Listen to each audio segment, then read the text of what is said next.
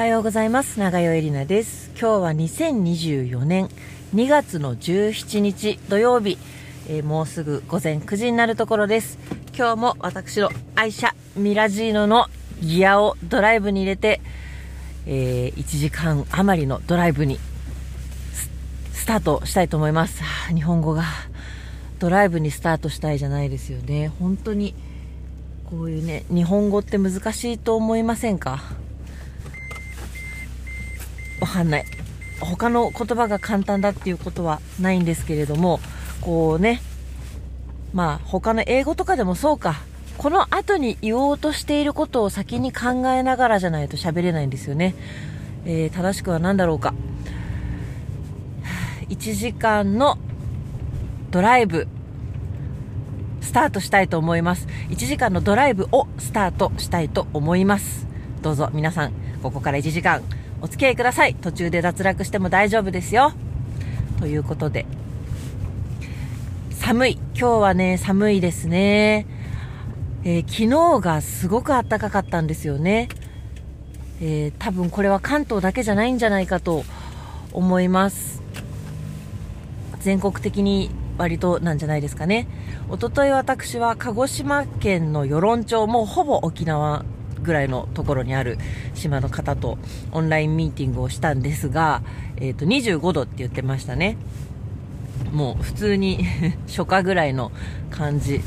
だけれどそれもやっぱり世論もちょっとあったかかったんですって。普段のね2月よりね。東京もあったかかったですね。もうあのあったかくって悪いことは何一つないんです。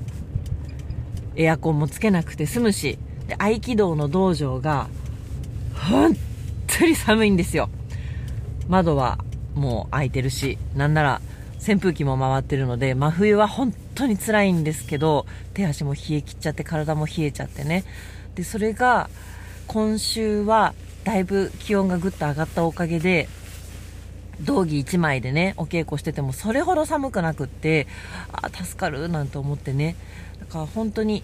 こう多分異常気象だとは思うんですが前日より5度6度気温が高いなんていうのは本当にただただありがたいです。極寒の木造住宅に住んでいる身としては。昨日かな昨日おとといかなリビングが超寒いんですけどキッチンとリビングが超寒くてもう本当に長時間いられないぐらいですごい広いので温めきれなくてもったいないのであんまりリビングを温めないんですよ。だけど昨日おとといはエアコンなしでもいられた。ありがたい。けどそこでよぎるのはちょっと待って。2月でこの暖かさ。5月6月。7月8月どうなるのっていう話ですよね。夏が長くなってるじゃないですか今ね。夏夏日と言われる日の日数がどんどん増えて。ねえなんか人間というのは本当にわがままなもので寒いと暑くならないかなと思って暑いと寒くならないかなと思う。ですよね。本当に。どっちも嫌だけど。でもあのその異常なあったかさが落ち着いて今日は冬らしい寒さです。曇り空でね。冬っぽい日です。皆様いかがお過ごしですか？私は相変わらず冬眠生活を続けております。冬眠の定義がちょっとよくわからないけれど、あの、必要最低限のことしかしないで、エネルギーとかも最小限に抑えて、もうとにかく最小限で生きてます。お金もそうです。お金も最小限しか使わずに生きております。で、おとといもね、その、来年度、鹿児島のまた与論町で公演をやるんですが、それについてのね、オンラインミーティングだったんですよ。で、まあ、その授業のね、実施に至るまでに下見とかがあるので、それの日程決めましょうかなんていう話をしていますと、あの、大体いつ頃はいかがですか？って言って、多分ね、あの、長代さんすごく忙しいと思うので、長代さんのスケジュール優先で、なんて言われて、暇なんですよ、こっちは。本当に。暇ですよ。なんか多分ね、世の中の私ぐらいの年齢のダンスに関わる、この年まで仕事をしてきた人たちっていうのは、まあ、つまりそれなりのキャリアがあるっていうことで、あのお忙しいはずですね、皆さんね。この年で、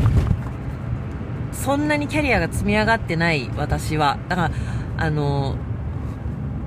お忙しいでしょうからって言っちゃうのが普通だと思うんです。多分ダンス界に限らないよね。一つの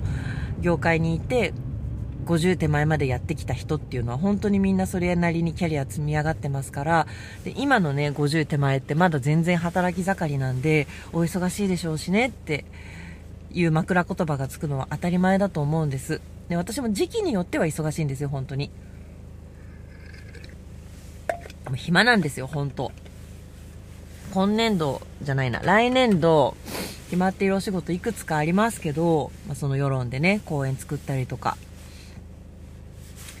公演他でも岩手県かな？で公演やったりとか。なんか決まってるのはありますよ。けどポンポンポンポンってあるだけで大体ガラガラなんです。でそのね世論調の打ち合わせをするために、っと、市民参加型公演やるんですよ。世論調でね。その団活という事業で。でその団活っていう何遍もこのポッドキャストではお話ししてるのであんまり細かく説明しませんが、地域創造さんっていうところがやってるプロジェクトで団活っていうのがありましてでそれで与論町に行って市民参加型公演やるんですが私はその団活っていう枠内で市民参加型作品やるの3回目なんですね。で過去2回どういうスケジュール感だったかなと思って2回に分けて現地に行くんですよ。でトータル9日間本番含めてね9日間で初めましての人と作品を作るっていうねもう本当にどうかしてるとしか思えないプロジェクトなんですけど結構できちゃうんですね。でそれを9日間を3と6に分けるのか2と7に分けるのかで分けた場合間はどのぐらい空けるのかとか割とちゃんと考えてスケジューリングしないといけないんですで過去どうだったかなと思ってえっ、ー、とね、2018、2019、2020の手帳を引っ張り出してこうペラペラ見てたんですね。そしたら、だからコロナに入る年とその前とその前の年。そしたら私めっちゃ忙しかったんですよ。びっくりしたの。コロナ前の手帳を見たら、あの、長井さん、その頃は長井さんでしたからね、長井さんお忙しいでしょうから、スケジュール先にね、あの、永井さんの都合に合わせてスケジュール決めますよって言われたら本当にそうだなって思うぐらい結構1年間割とびっしりあってもうめちゃくちゃワークショップやってるしいろんなところ行ってるしやっぱ秋とかすごくて本当に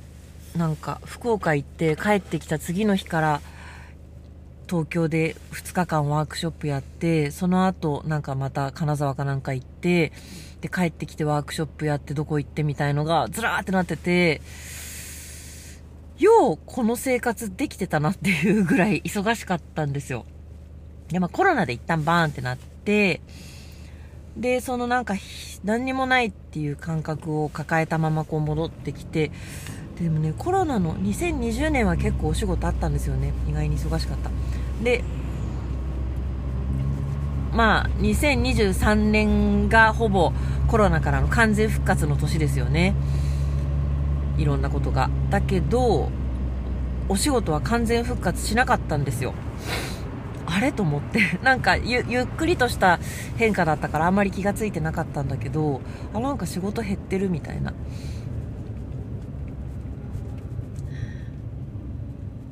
うん。まあわかんないんですけどね。あの、まだ来年の年度が始まってからいろんなお話が動き出すので、まだわかんないんですけど、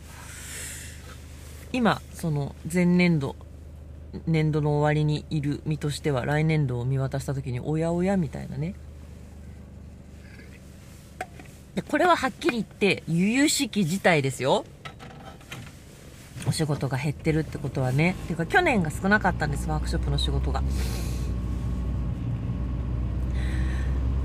で依頼が減ったっていうことはどういうことかなって考えるとまあ私の仕事があんまり良くなかったもう一回って思ってもらえなかったとか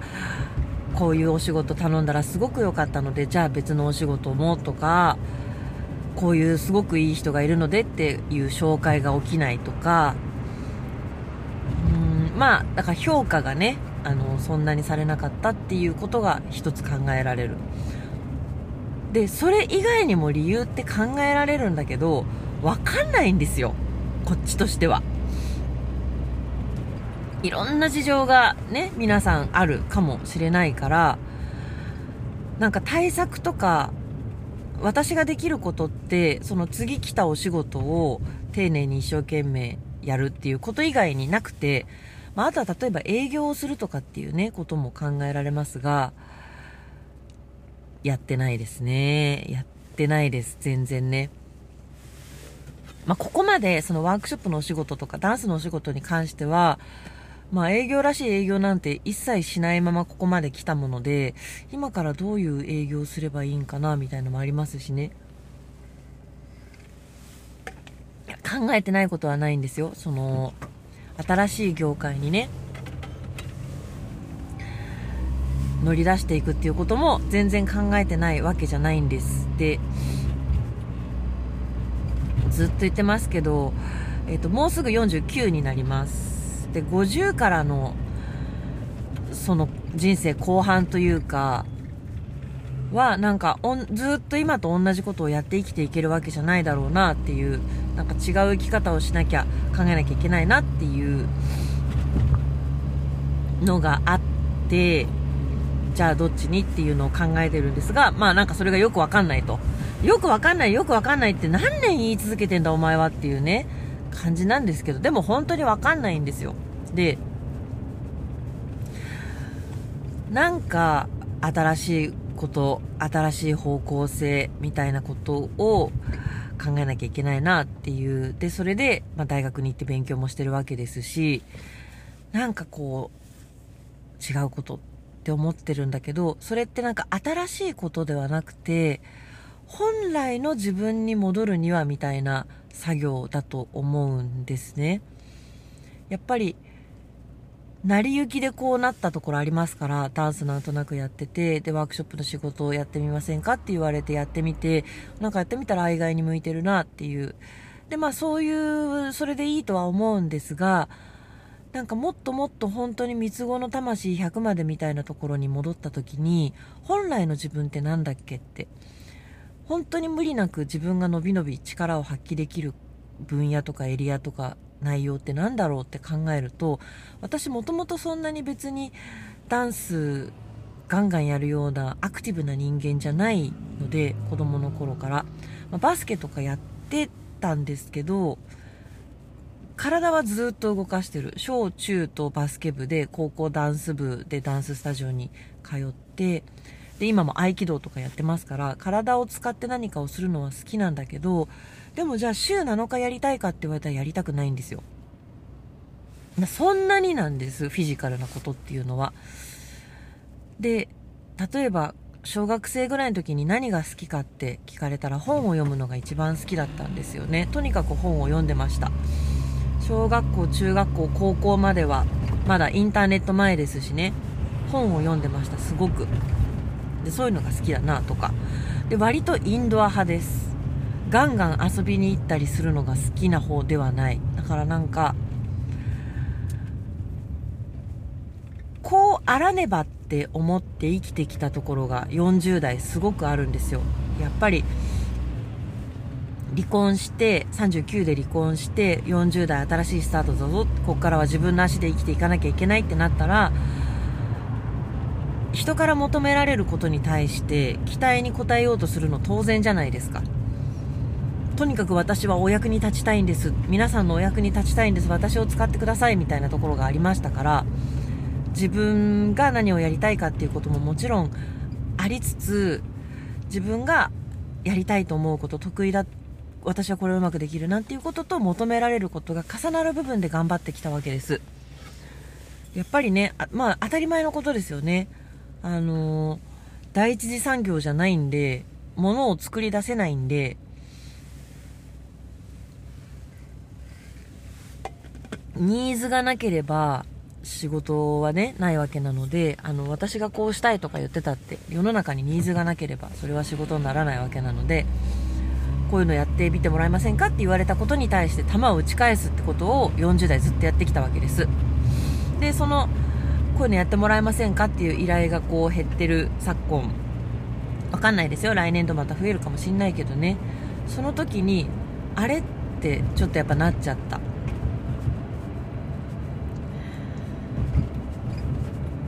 期待に応えたいっていう自分もすごくいます。場を与えられてこういうのやってもらえませんかって言われてでやりましょうって言ってうおーって言ってエネルギー尽くしてイエーイって言ってこう命を燃やすみたいなことにねあの、すごくやりがいを感じる自分もいるんですが一方で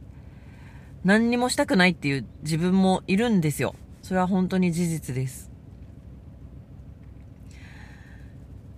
仕事をしたくないとかまでじゃないです。なんか本当に何にもしないっていうのは多分退屈でダメなのであの何らかはしたい。です。けれども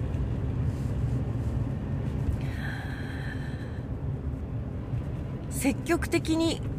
こういうことがやりたいって自分から求めていくようなびっくりした今ちょっと鳥さんが車にひかれそうになっててびっくりしちゃった。な車道にボケッと止まってる鳥さんがいてやだよ気をつけてよ。ちゃんと運転手さんが避けてくれたからよかったけど気をつけてね。うん。今ちょっと自分に正直になろうウィークマンスイヤーをもうすごい意識的にやってるんですよ。やっぱりこうあらねばこうせねばこうであるべきそのべき論みたいなところから一旦離れてみようと。そのやっぱりどんどんどんどん無理が効かなくなっていきますから年を重ねるごとにね体力的にもそうだし精神的にもそうだし無理が効かなくなっていくこれからねっていう中で自分があのー、こうね全く無理しないっていうのはもちろん無理だしそこを望んでるわけじゃないんだけど自分の中でこういろんな齟齬とかそういうものを感じないで生きていくためには何をしたらいいんだろうっていうのをこう考えてる。で そんな考えても見つからない可能性大ですよ。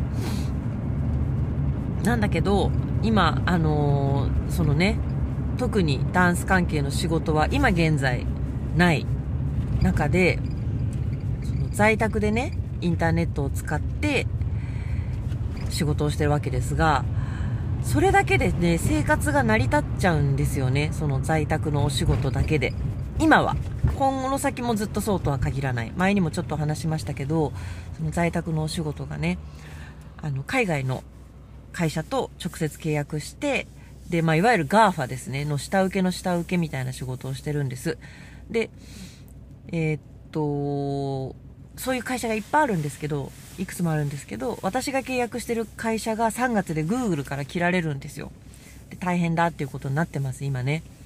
その、その会社でその仕事に携わってたま、レーター、レーターっていう職業なんですけど、そのレーターの人たちがもう大変だってなって、どうするどうするって言って今コミュニティ立ち上げてね、みんなで相談したりしてるとこなんですが、でも、うん、あの、まあ、他の会社もあるし、今私はマイクロソフトのお仕事をしてるんですよ。あんまり面白くないから、その Google の仕事ばっかりやって自分で選べるんでね、あんまりやってなかったんだけど、まあしょうがないからやるかと思って、あんま面白くないけどやるかと思って、マイクロソフトの、まあ、AI 関連のね、あの、コピロットっていうマイクロソフトが作ってる AI があるんですよ。マイクロソフト今 AI 事業にね、すごく力を入れてるじゃないですか。オープン AI っていうチャット GPT を開発した会社にね、1兆円だっけ？なんかものすごい投資したんですよね。で、AI 頑張ってて、これ世の中でどのぐらい浸透してるもんなのかどうかわかんないんですけど、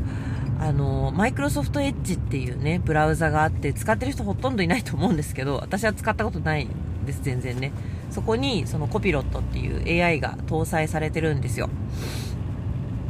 最近搭載されたばっかりです。でそのコピロットの挙動をこうテストするですね。日本語環境の中でコピロットがちゃんと正しく動くかどうかっていうのをねあのテストするテス仕事なんですけど、やっぱすごい力入れてるみたいでね、タスクの量がすごく増えたのと、仕方なくそれをやってたら、なんか最近頑張ってくれてるじゃん。ありがとう、インセンティブあげるねっ、つって。あの、1個タスクを完了するごとに、いくらっていう規定があるんですけど、それがね、上がったんですよ。うんと、1.5倍になった。そんな上げてくれんの？みたいな。いきなり1.5倍になったんですよね。で、だからね、もう本当に移り変わりが早いので、どうなるかわかんないんですが、今のところそのマイクロソフトのコピロットの仕事してるだけで食べられます。問題なく生活できます。今ね、円安でして、すごく円が安いもので、ドルでお給料をいただくと、時給めちゃくちゃなことになるんですよ。すごい、全然難しくない仕事なのにね。で、この話はね、すごい根深いんです、実は。実は実はすごく根深い話でして、話し出すとね、その、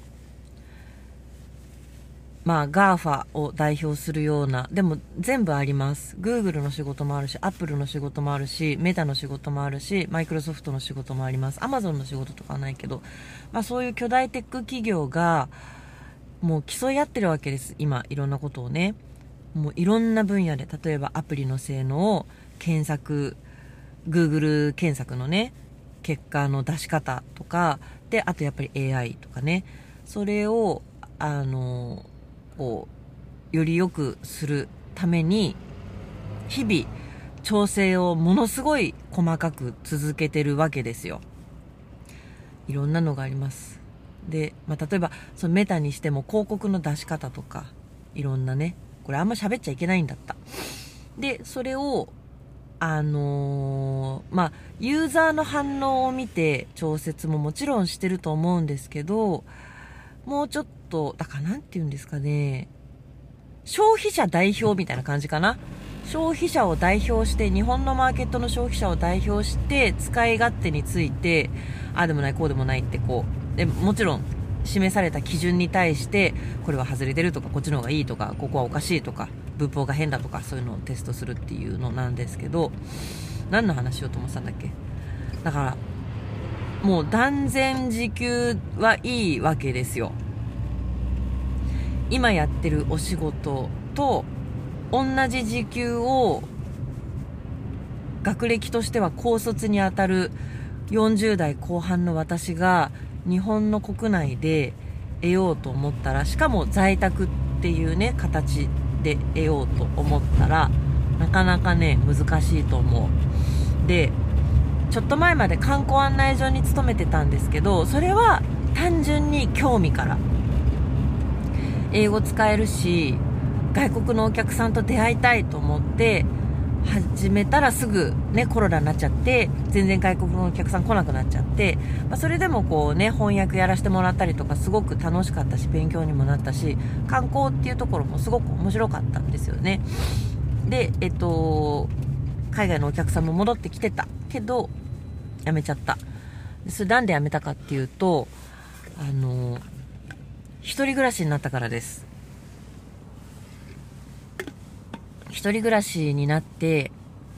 で動物飼ってる。ピーちゃんパーちゃんがいる。でパーちゃんが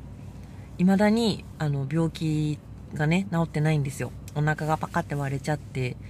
内臓がピョロンと飛び出しちゃうっていうとんでもない関東ヘルニアっていうのを患っていてもうずっと前から手術対象なんです。もうこれを治すには外科手術しかほぼない状態なんだけど、外科手術すると死んじゃうかもしれなくて、あんなちっちゃい体に全身麻酔をするっていうのがすごいリスクが高くて、お薬飲みながら様子を見て、それで死んじゃうリスクと、手術で死んじゃうリスクを天秤にかけた場合、まだ手術のリスクの方が高いって、多分永遠に高いんですよ。今の、まだ、技術というか、だと。なので、手術を選ばないでお薬でずっと様子見してるんですけど、突然死んじゃうリスクはまだ常にあります。だから私外出かけないんですよ。本当に出ないです。よっぽどのことがない限りあのすぐ帰ります。もう何ヶ月もずっと続けてますけどそれを。まだまだ。これ本当に賛同してもらえないと思うんです私。けど私の中であの小さい小鳥たちがめちゃくちゃ大切なんですね。私の人生にこういろんなものを与えてくれた教えてくれたあの鳥たちがとにかく大切であの子たちをね家に置いときっぱなしにして私外出たくないんですよ。もう頭おかしいと言われてもいい。でその観光案内所で働くとなると1日あの残業とかないんで毎回決まってるんで1日の労働時間が7.75時間なんです。7時間45分。でプラス1時間の休憩があるので拘束時間は8時間45分。で、えーと、行き帰りにだいたい1時間ちょっとかかってましたのでで帰りにスーパー寄ったりとかで朝はちょっとやっぱり早めに出ますのでなんだかんだで朝8時に家を出て夜7時半に帰ってくる。早くて。っていうのがね大体のサイクルだったんです。だから11時間かかるわけですね。でそれで時給があって7.75時間分の時給をいただくのに11時間半かかるんです。で今その同じように換算すると観光案内所に行って丸1日11時間半かけていただくお給料をその在宅のお仕事だと3時間半で稼げるんですね。だから同じ水準で働こうと思ったらうん1日3時間半から4時間。でもねつまんないの仕事が。だから4時間ぶっ続けてできないぐらいつまんないんですよ。それは大問題。だ4時間で家出ないで間にお昼食べたり鳥たちを遊んだり手に乗っけたりいろんなことをしながらの4時間ね。自由に洗濯したり掃除したりも間に挟みながらの4時間。で週5日働いたらもう一応食べていけます。そっち選んじゃうと思いません？私は選んじゃった。もう単純に自分の中のプライオリティが例えばこれを重ねるとキャリアがどうのとか自分のプラスになるとかそういうことじゃなくて家を出ないで鳥たちと一緒にいながら自分のお家で仕事ができてでちゃんと稼げるっていう。まあ不安定ですよ。そうやって Google がバーンってやめちゃったらなくなっちゃうんでね。ででこれこれが根深い問題であると。すごい根深いですよ。結局日本今人手不足だってすごく言われてるじゃないですか。で今度4月からかなあのトラック運転手の、まあ、働き方改革。この働き方改革っていうのも本当に良し悪しだなと思うんですけどトラックドライバーの人たちのねあの労働環境を、まあ、良くしようっていうのが大元だとは思うんですけど何時間以上走っちゃいけないとか1回長く走ったらこのぐらい休まなきゃいけないとかっていうのができるわけです。そうすると圧倒的に足りなくなっちゃうんですよねドライバーさんがね。かといってじゃあその人手を確保するために他の仕事より条件やお金が良くないと呼べないわけじゃないですか。働ける時間の上限が決まってるってことは稼げる量も頭打ちになるってことなんでだったらそのね給料上げなきゃいけない。タクシー運転手も足りないとかもうとにかく人手不足だって言われてますよね。人材がないと。でまあその人材が足りないからこそお給料上げないといい人が来てくれないからそのね価格競争というか賃上げ競争になるんじゃないかっていう見方もある一方でそんなそんなみんな業績いいねところばっかりじゃないからお給料上げらんないよ人集めらんないよっていうとことかもあるわけです。で正直ねあの私の勤めてた観光案内所も結構サイクル早くて辞める人多くて次の人を探すのが大変だったんです。でもなかなかいい人来なかったんですよ。でも奇跡的にすっごいいいメンバーが揃ってその旦那さんがね働いてたりとかしてで奥さんはあのあれですよ。130何万円のね壁ってあるじゃないですか。これも大問題だけどね。扶養旦那さんの扶養でいるためには年間いくらまでしか稼いじゃいけないっていうのあるじゃないですか。それでここまでって止めちゃってる人がたくさんいるんですよね。だからそれもすごいもったいないよねっていう話なんですけど、まあ、そういう扶養の中で働きたいんですって言ってくださってめちゃくちゃスキルもあってもう素晴らしいキャリアを結婚前とかね、持っていて、すっごい能力の高いいい方が入ってきてくださって、このペースで働きたいって言ってくれる人たちがいて、いいメンバーで安定したので私は辞めたんですけど、その人たちが来てくれるまでは本当に見つからなかったんです。だって時給安いんだもん。安いですよ。外国語が必須ですよ。日常会話プラスそのご案内できるレベルで英語中国語韓国語スペイン語とかが喋れる人っていう条件です。それでこの時給かっていう時給だったんですよ。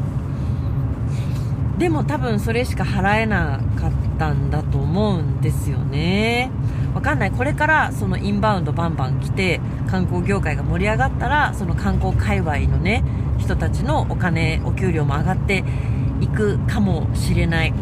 し上がってってほしいなと思うんだけれどなんか、まあ、英語は喋れる人いっぱいいるから大したことないよって言われてもそうかもしれないけれどもじゃあそれが喋れるのが2カ国語日本語以外にですって言っても別に変わんないんですよお給料がね。そんなんさで私レベルの英語でもその今のね在宅のお仕事はできるわけです。えっ、ー、とそのインストラクションが全部英語なんですよね、基本的に。使うのは日本語環境のブラウザとかなんだけど、そこで何をするのかっていう指示は全部英語なんです。で、フィードバックも全部英語で書かなきゃいけないっていう。それが、まあ、翻訳ツールとかね、使えば誰でもできるんだけど、時間かかっちゃうじゃないですか。で、1個のタスクがいくらなので、時間かかっちゃったら、あの、意味ないわけですよ。どんどんどんどんこなせるからこそ時給が高くなるんでね。で、あ、私のこの中途半端な英語力がここで活かせるんだと。まあ、正直言ってしまうと、観光案内所の2倍です。時給。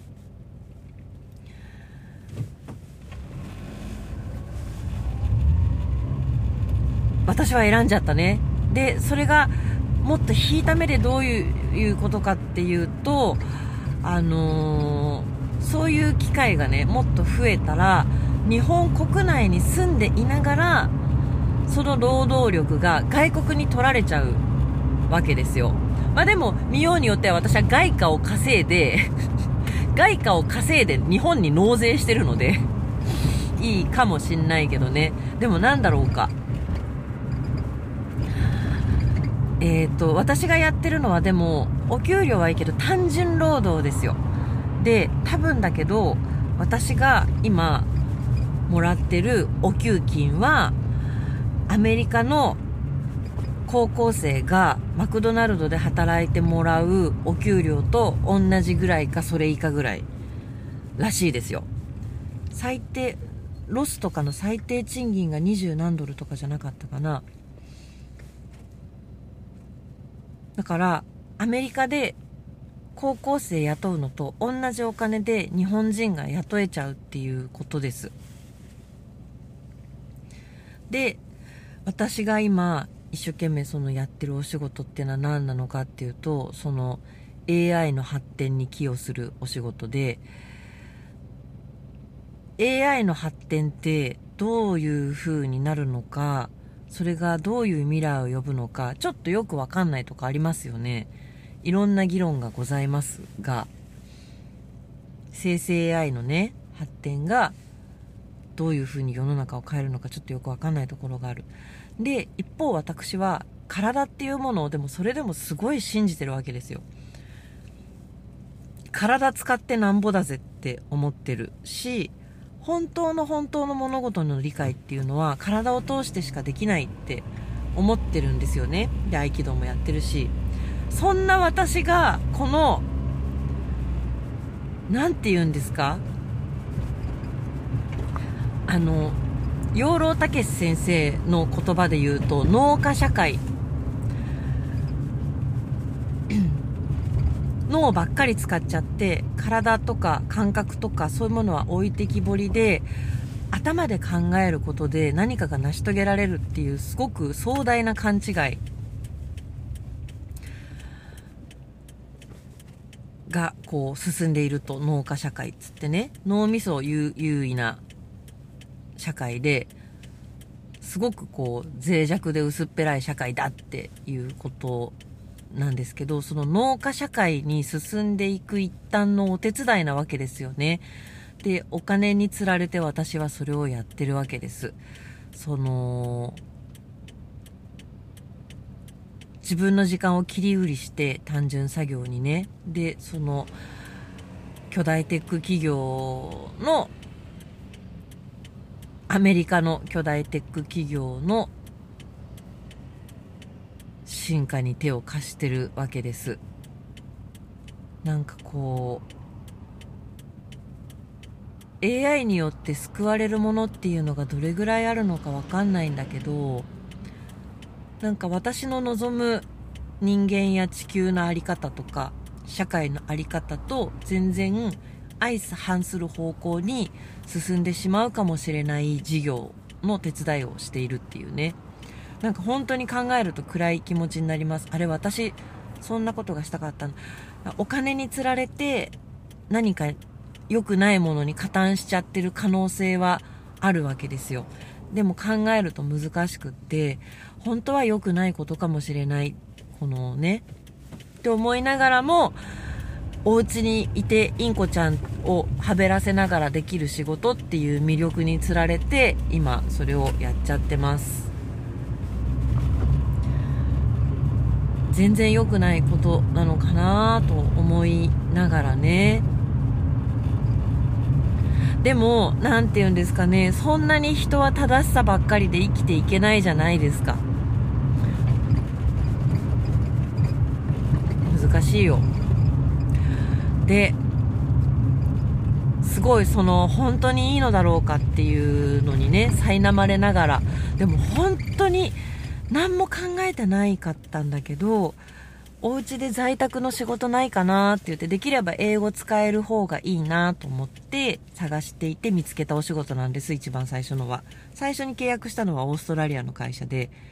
あ違うアメリカの会社で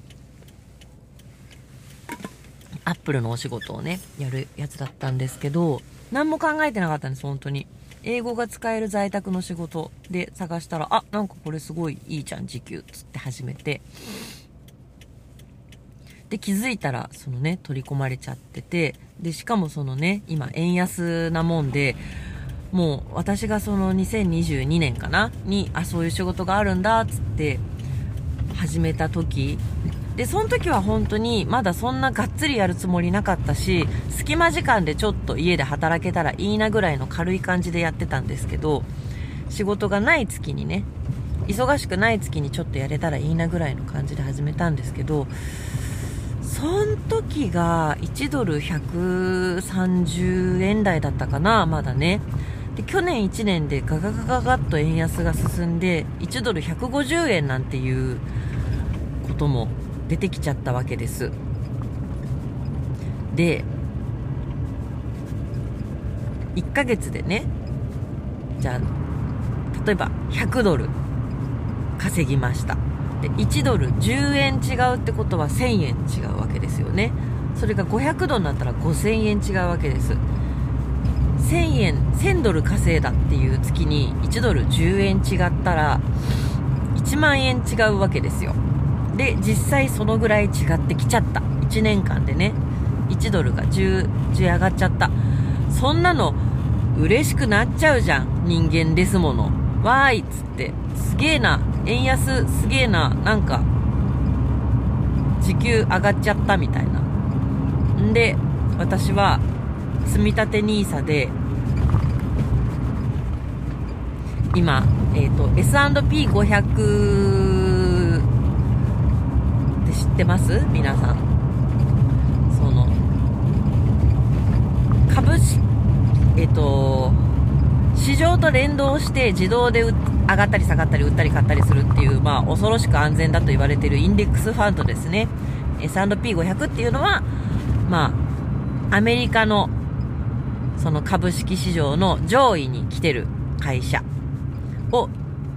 自動的に選別するから、業績が落ちちゃった会社はその中から選ばれなくて、業績が上がった会社が常に上の方の会社の株だけ買うよっていう、その S&P500 っていう指標に合わせて買うよっていうインデックスファンドですね。それも良かったですけど、それと私はオールカントリーっていう日本も含めて、あれ？オールカン？日本入ってるかな？入ってるかな？まあ、とにかく新興国も先進国も全部含めていろんな国のその業績がいい会社の株だけ薄く広く買いますよっていうやつね。上がり続けてますよ。コロナでドンって下がったりしたこともあるけど上がり続けてる。だからえー、っとまあ日本円でもちろん貯金お金も持ってますけどでもドルでお給料いただくわけです私。でそれを日本円に変換してもいいししなくてもいいんですよ。ドルのまま持っててもいいんです、まあ、実際はお給料としていただきたいんで日本円に変換してますけど。でそんで日本円で生活してで残ったお金はオルカンで株買ってるわけですよ。なんかいつの間にかあんま何も考えないで生活してたら私の経済が外国依存になっちゃったっていう日本で生活していながらもうバリバリの資本主義に取り込まれて外国依存で今私生活しちゃってるんですよ。気づいたら。日本に依存するのとどっちがいいのか問題みたいなことももしかしたらあるかもしんないけどね。でも、わかんない。難しすぎてよくわかんないんですけど、本当にわかんないんだけど、なんか、ちょっと前までめっちゃドメスティックだったのに、めちゃめちゃドメスティックだったんですよ。あの、東京とか神奈川の小学校に行って子供たちと踊ってそれでお給金いただいてでそれを貯金してそれで買い物してつって。まあでもアマゾンでめっちゃ買い物してるからな。そういう意味でも。あでもそうですよね。アマゾンで買い物して YouTube 見てインスタ使って全部外国資本だもんね。私たちが普通に生活してるだけでアメリカの企業が儲かってるんだよね。なんかそういうこと考え始めると、あれあれあれあれあれあれってなって、なんか本当はもっと元気があったら、もうなんか、私は農業とか、もう第一次産業ですね。自分が何を作ってて、何を売ってんのかが目でわかる。で、それ人対人でやり取りをして、自分の作ったお野菜を人に売る。でそれを食べてくれる人がいるでそのお金で自分はお味噌とお米を買うみたいなそういう目に見えることで本当は生活していきたいなってすっごく思います。なんか楽な方楽な方簡単な方に流れた結果今なんか私もう本当に米国主導の資本主義の中に取り込まれてあれなんかこんな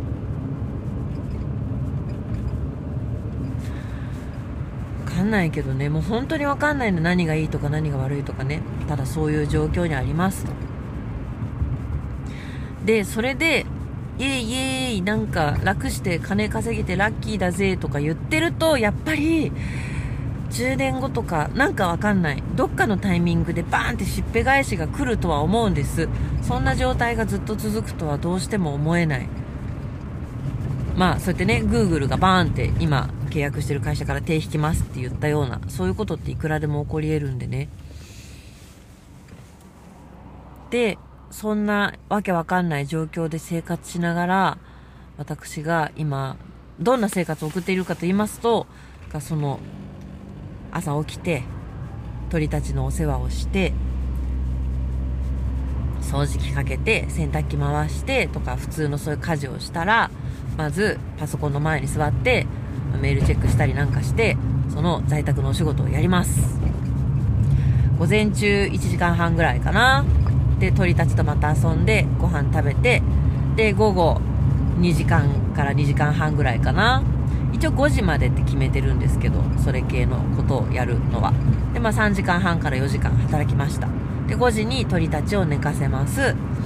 でそこからはもう早いんですよ私。5時半に晩ご飯食べちゃうんですけどあとは YouTube 見たり本読んだりして眠くなるまでしてで風呂入って寝ると。でえっ、ー、と火曜日と金曜日は合気道のお稽古に行きます。で土曜日本日は朝からワークショップに行きます。基本的にそれだけです生活。今んとこね。2月は暇ですので。でちょっとたまにこうちょっとお出かけしたり呼ばれてどっかに行ったりとかしますが基本的にはそれだけ。でその5時以降は好きな時間にしようと思って本読んだりいろいろしてるんですけど銭湯に行く日もあります。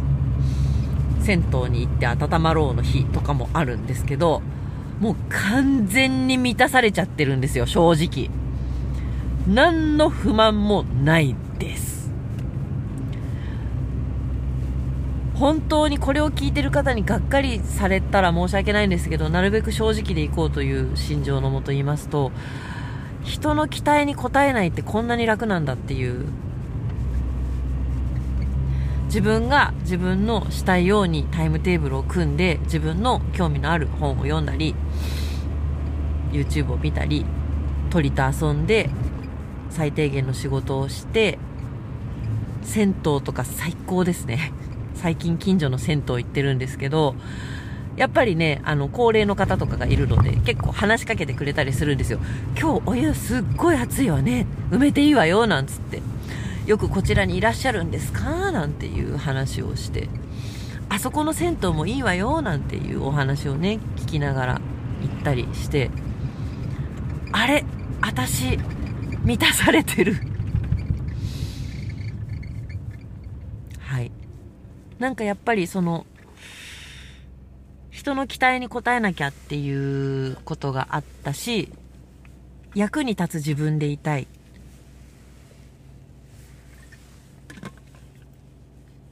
人のためになるべく生きていきたいっていうのもありましたので、役に立ちたい。役に立つ人間だと思われたい。なんかそういうのがすごくあった。で、それにはそうすることで社会から必要とされたい。で、それがお金をいただけることにもつながるっていうので、なんかやっぱすっごい外に視線が向いてた気がするんですよね。でその視線を完全になくしていいとは思わないですやっぱりあの言うても社会とつながっていないと生きていけませんので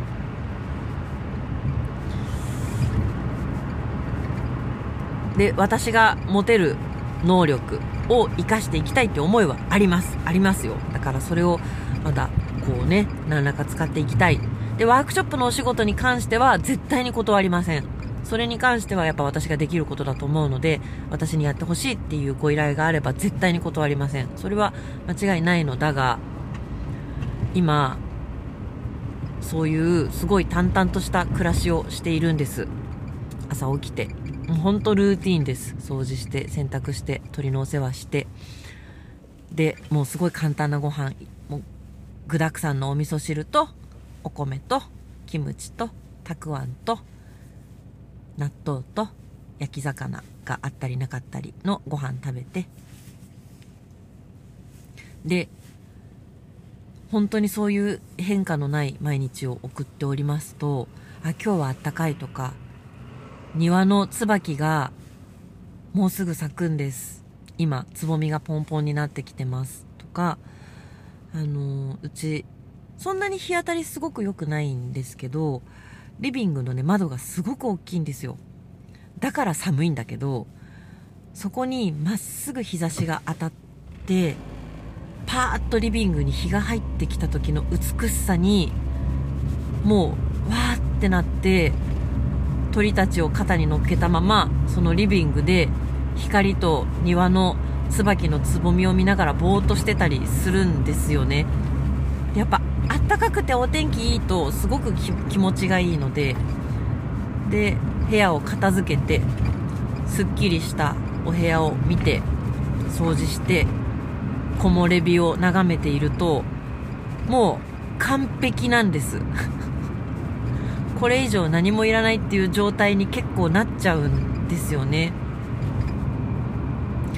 あれ大丈夫っていう。でもなんかそれじゃいけないってどっかに思う自分がいるんだけどなんでいけないんだっけ？どうしてこれじゃダメなんだっけ？っていうことを今自分に問うてます。私はですね本当のことが知りたいんです。人間って何？優しさって何？っていうね。宇宙って何？この世の法則って何？っていう本当のことが知りたいんです。で、そうなると、やっぱりなんか、今論語を読んでるなんていう話をしましたけどね。論語だったらまだいいんだけど、でも結構ね、その論語にしても何にしても、あの国の戦略で国民を統率したりする方向に使われたりしてきた歴史がありますであとは本当のことが知りたいのだがわからないっていう人に宗教がありますよねやっぱ宗教って特にキリスト教とかすごい強いこうですって言い切るじゃないですかその強さにやっぱ頼りたくなるっていう気持ちはすごくわかりますよあなたはこれを信じなさい。これを信じてはいけませんって、それこそ、あの、べきを与えてくれるんですよね。で、これは本当に、あの、信仰をきちんと持ってらっしゃる方に失礼かもしれないし、怒られるかもしれないんですが、私から見ると、それはある意味美しい生き方である。それ以外のことをね、排除するっていうのはね。で、ある意味、すごく楽なんだと思うんです。でもそれは私が、あの、お給料がいいっていうね、あの、仕事にふっと流れちゃったのと多分一緒じゃない、一緒じゃないけど、あの、楽な方をね、選びたいっていうのは人間の性質としてすごくあると思いますし、余計なことを考えないで済むっていうのはやっぱ幸せなんですよ、すごくね。だから宗教っていうものがすごく発展するっていうこともすごくよくわかります。まあ、でもね、ちょっと私仏教はなんか違う気がしていて、仏教は断定しない感じがしません？むしろ問いを突きつけてくるじゃないですか。答えじゃなくて。だからなんか仏教にはまっても危ないことにはならない気はするんですけど、でもやっぱり宗教のね、存在感っていうのがすごく出てきますよ。で、なんか私はそのどれか一つにあの頼りきることなく本当のことって何だろうっていうのを知りたいなって今すごく思ってるんですよねで合気道がすごくなんかこうそれの助けになってくれるような気もしてますしやっぱりなんかそれこそ頭だけで本だけでわかる本当のことなんてないと思うので体を動かしながらじゃないと本当のことって多分わかんないから、まあ、合気道が最も私にいろんなことを教えてくれるなと思うんですけど、だから本当そうするとね、気になる本読んで、最低限の仕事して、ご飯食べて、合気道のお稽古行って、で、こと足りちゃうんですよ。なんかそれがやっぱりこういけないんじゃないかっていう気がどっかでしちゃうんだけど、なんでいけないのそれがっていうことも今自分に問い直しております。うん。わかんなくなっちゃった。なんかいろんなことがね。っていうか、元から分かってないんですよ。何にも。だけど、そのことに気がつかないぐらい忙しかったりとか、他にやんなきゃいけないことがあったりとか、他に興味があったりとか、なんかその例えばおしゃれをすることとか、いろんなことに興味がなくなってきて、外に向く矢印の勢いが減ってきたところあれ？私何にも分かってないな。何にも知らないなっていうことに気づいちゃったって感じですかね。でその状態の中にいるっていう感じです。生きてくって難しくないですか？なんかそういうことを考えないで済むぐらい仕事とか家庭とか子育てとかそういうことに没頭できてるっていうのは本当に幸せなことだと思います。私は没頭できないだからそれはある意味幸せなのかもねどうにかしなきゃいけない大問題が今震災が起きて家が潰れてどう、どうなったらこんなこと考えてらんないからね。ある意味私も幸せなのかもしれない。暇なのかもしれない。わかんないです、本当にね。でも今そういう状態におります。まただから本当にドーンってなんか大きいことが起きたらそんなこと言ってられなくなるのかもしれないけど、ある意味今すごく幸せな状態、5体満足で、屋根、雨風しのげるところがあって、可愛い鳥たちと暮らしていて、で打ち込める合気道っていうものがあってこれは長く続かないかもしれないですね。本当のことは何だろうなんていうね具にもつかないことを考えながら生活していられるのは今だけかもしれません。大病するかもしれないし。あいいのか。じゃあ幸せなのかもしれない。ということで本当のことって何だろうっていうことを考えながらそんなことを考えていられなくなる時まで自らそれを選べなくなる時までこんな生活を続けていこうと思っております。なので相変わらず人付き合いは悪いですし家に引きこもっておりますがいや考えるってでも楽しいです結構ね。でその考えるだけじゃダメなんだよっていうところを合気道でこう引き戻してもらう。動きながら考えるっていうかね動くことで考えるみたいな。動く禅だっていう風にねあの上柴森平先生はおっしゃってますので本当に面白いです合気道ね。なので合気道をやりながら。来月私は初めての昇級審査受けます。無事。ちょっと頑張ります。すごい。もう今から緊張しちゃう。その審査を受けるっていうのね。そんな感じです。つまんない生活ですいませんけどまあね。繰り返していく日々の中でこう飽きちゃったりあれ何してんだっけ私ってやっぱなっちゃうことってあるんですけどそっちこそが人生だと私は思うので多分ねこの何にもない日々の間に何を考え何を思い何を大事にして普段の日常をどうやって基礎を作るのかみたいなことをね考えられる貴重な時間だと思って楽しんでいきたいと思います。